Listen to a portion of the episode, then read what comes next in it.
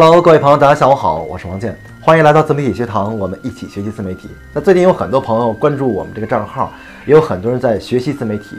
当然了，我看了一下大家呢，很多人都是新手啊，还有可能还有人没有开始开始自媒体，但是想学。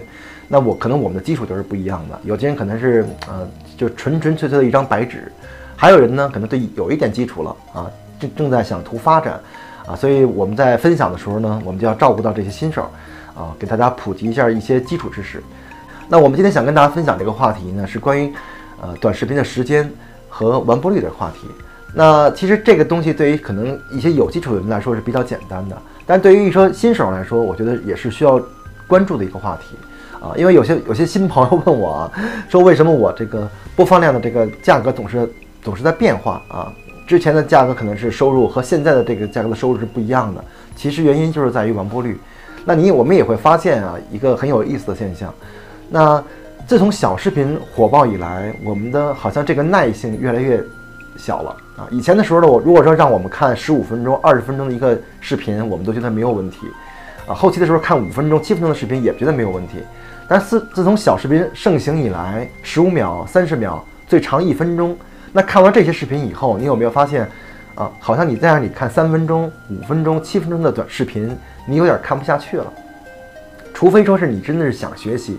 如果你真的不想学习的话，你就是打开这些视频，嗯，你基本上可能很难去看完。看完一半之后就取关了，啊，就再去换另外一个视频了。这就会导致每一个视频它的播放完成率是不一样的。那这个时候的话呢，这个作为说自媒体的平台，它给你这个这观看量的定价就是基于此而定的啊。除了有很多其他的因素，那完播率也是最重要的一个因素。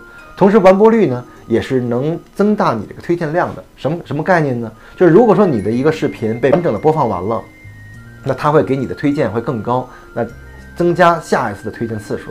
那如果说一个用户他只是看到一半，他就不再看了的话，那可能平台就认为你这个视频可能对别人的吸引力并不是很大，他下回呢就不会再给你那么多的推荐了啊。就是我们说只是针对这个视频而言啊，所以我们在做视频的时候，我们还真得是就要注意一下我们的长短。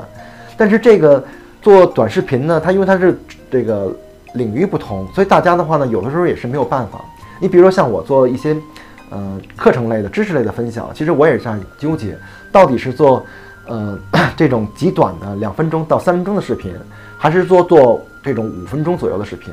因为我觉得，如果说要想大给大家更完整的去阐述一个知识的话，那你两分钟的时间其实是不够我去阐述一个话题的。基本上，其实要想阐述一个内容，最起码是在三分钟到五分钟左左右，这才是一个完整的一个阐述一个知识点。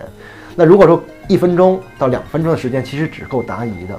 那其实我也也是在也是在这个话题之间去纠结啊。当然了，我更多的时候还是宁愿选择，呃，前者，就是我希望把我的每每一次阐述能阐述清楚、阐述明白，哪怕用的时间多一点。但这也是根据你视频的不同的领域、你自己的性情和你自己的定位不同，你去来控制你视频的长短。那我觉得什么叫比较合适的视频呢？就是三分钟到五分钟之间是一个比较合适的视频。这样呢，既能保证你的完播率，同时也能让你。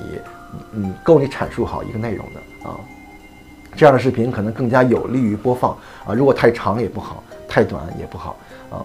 如果你喜欢这个视频的话，也欢迎点赞，因为你的支持就是我前进的动力。我们下次再会。